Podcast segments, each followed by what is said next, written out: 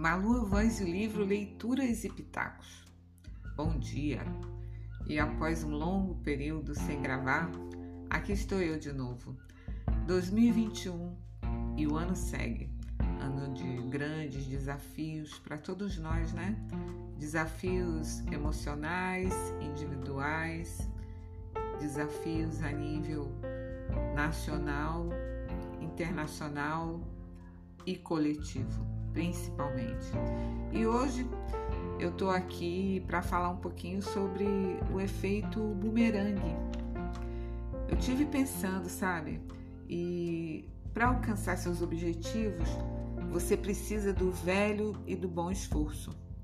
Você pode estar tá transbordando de energia positiva, cheio de ideias maravilhosas, ser descolado, inteligente, ser experiente, conhecer pessoas.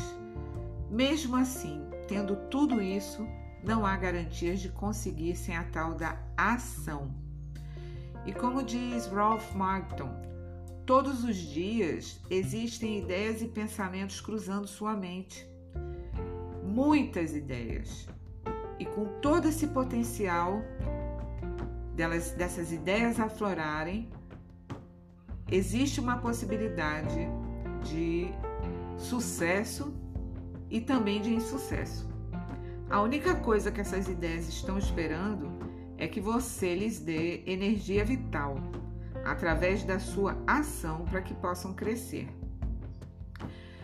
Eu estava pensando, fazer as coisas sem pensar pode ser arriscado, mas só pensar e não fazer nada, isso é fatal. No jogo da vida, você joga bumerangues o tempo todo. Ações e comportamentos que você atira ao mundo. E pode crer, tudo isso pode voltar para você e às vezes o efeito é multiplicado. Uma palavra não dita pode sim evitar muitas coisas, mas pode evitar também a, até aquelas que poderiam ser muito melhores para nós. Assim, causa e efeito, ação e reação, colher o que se planta, tudo que vai e volta. São muitas maneiras para dizer que tudo que fazemos conosco tem início e fim em nós mesmos.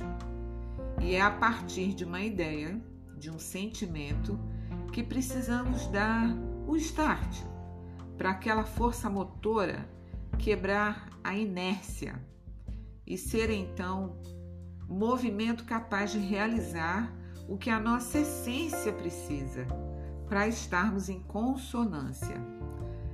Estar feliz com o mundo, com as pessoas, com a natureza. Eu acho que é a nossa grande meta.